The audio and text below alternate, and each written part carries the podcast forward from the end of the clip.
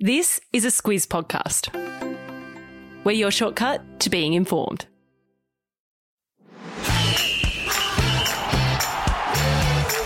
Good morning. I'm Greg Elliott, and this is Sport Today, a weekday sports news podcast designed to keep you on the ball. And I'm Gemma Ryan. It's Wednesday, the 14th of April. In your Sport Today, the Matildas lose to the Netherlands, and Craig Fitzgibbon is the new coach of the Cronulla Sharks. Plus, the Commonwealth Bank has the naming rights for Australia's national soccer teams, and the Aussie Swimming Championships start tonight. All right, let's dive in.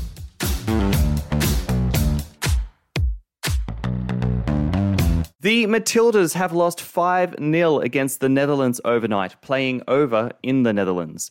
It's their biggest defeat since a 5 0 loss to China 13 years ago. Along with their 5 2 loss to Germany over the weekend, it already puts pressure on new coach Tony Gustavsson, with recently retired Matilda Michelle Heyman saying that Gustavsson needs to adjust because the performance just isn't good enough. These matches are the first time the Matildas have played in a year, and the squad was comprised of only international based players. The squad heading to the Tokyo Olympics will have some changes with Australian based players coming into the squad. At present, the Matildas don't have any more matches lined up before the Olympics start in July. After 36 hours of speculation, it's confirmed. Craig Fitzgibbon has signed a three year deal to coach NRL club the Cronulla Sharks, with current coach John Morris to depart immediately. Fitzgibbon will see out the season in his current role as assistant coach with the Sydney Roosters and take over at the Sharks in 2022. It's a big move for Fitzgibbon Gemma. He's had a long history with the Roosters. He's had a lot of years with the Roosters, 19 in total, 10 seasons as a player with one premiership, and he's been an assistant coach since the 2013 season, being part of another three premierships. Fitzgibbon could be joined by Penrith Panthers assistant coach Cameron Ciraldo in an assistant coaching role, with reports saying the Sharks are still pursuing his signature as well. As for why current coach John Morris is out, well, despite making the finals the last two years, the decision makers at the Sharks believe Morris just isn't going to give them a genuine premiership contending side. There was some player unrest ahead of the decision, with captain Wade Graham asking the club to act swiftly he said the speculation was unfair on both players and Morris and could have potentially derailed the whole season. Two finals in his two years in the job, not good enough for Morris. As for the remainder of the 2021 season, assistant coach Josh Hannay will step in as interim coach. Back to the Matildas again, Gem. The Commonwealth Bank yesterday announced a multi million dollar naming rights deal with the Matildas. The four year partnership with Football Australia doesn't stop with the Matildas, though. They'll be supporting the young Matildas, the junior Matildas, and more. CommBank say that between this new deal and their support of women's cricket, they reckon they're the biggest investor of women's sport in Australia, and they'll be supporting the Socceroos in this deal too. And speaking of investing, if you saw reports yesterday that British football club Manchester United are interested in buying the cash strapped Central Coast Mariners, well, Mariners chief executive Shaun Mielekamp says discussions have been had with a number of parties about the sale of the club. So any speculation on the topic is nothing more than just that speculation. Yeah, he says that it's just distracting noise from what is a positive season on the field. Man United's derby rival Manchester City are already invested in the A League. They own Melbourne City, so there is a precedent there, Gem.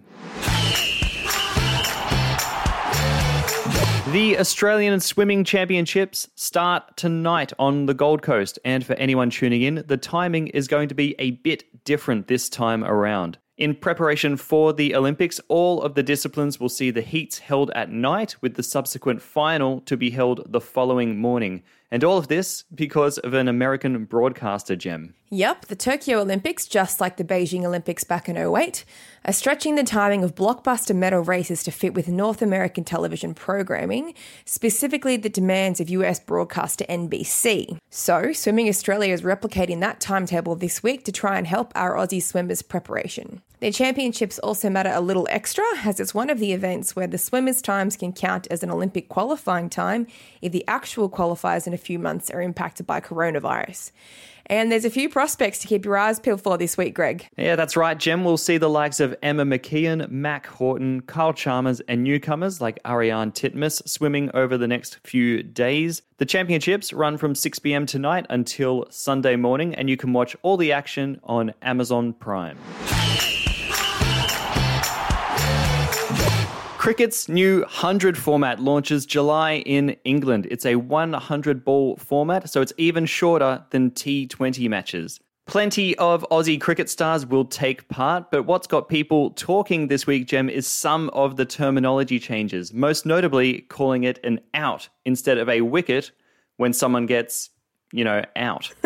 yeah, so a bowler could be said to have two outs off 30 balls, for example. This has some traditionalists worried the game is being Americanized. One is former Aussie star Brad Hogg questioning why they are using baseball terms. Cricket is not baseball, he tweeted. English cricket chiefs are trying to make the game more accessible after market research and focus groups said the biggest barrier for new supporters was cricket's complex terminology. Other changes include gender neutral terms like batter instead of batsman, and the scoreboard might be changed to include a 100 ball countdown. Important to note though that none of this is finalised yet, so things could change. Eight teams will take part, including sides from London, Manchester, and Birmingham, with both a men's and a women's comp. And as you mentioned, a few Aussies, Greg. Yeah, good ones too. They include Dave Warner, Glenn Maxwell, Meg Lanning, Ellyse Perry, and many more. The 100 will start in just under 100 days on July 21. Catch This is our daily look at the stuff people are talking about from an epic sporting moment, an obscure sport update, or an event to pop in your calendar. Gemma, there's a video of Daniil Medvedev and Rafael Nadal having a practice hit before their matches at the Monte Carlo Masters, which is currently underway. Always interesting to see players put rivalries aside to help each other train. But last night, Medvedev has pulled out of the tournament after testing positive to COVID.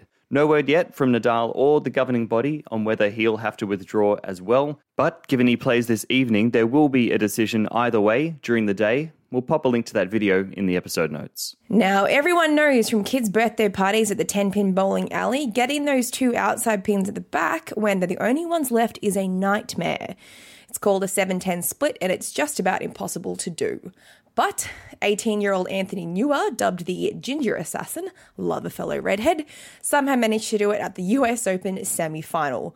We've got a good video of the tough shot, Greg. We'll chuck it in the episode notes. The commentators just went nuts. yeah, they really did. Fun fact I did a 710 split back in 1998. True story. Look, video or it didn't happen. I don't believe that. I'm sorry. That's all from us here at Sport Today. Thanks so much for tuning in. And if you like what we're doing, give your mates a nudge. Word of mouth is very good for us. And we'll catch you tomorrow.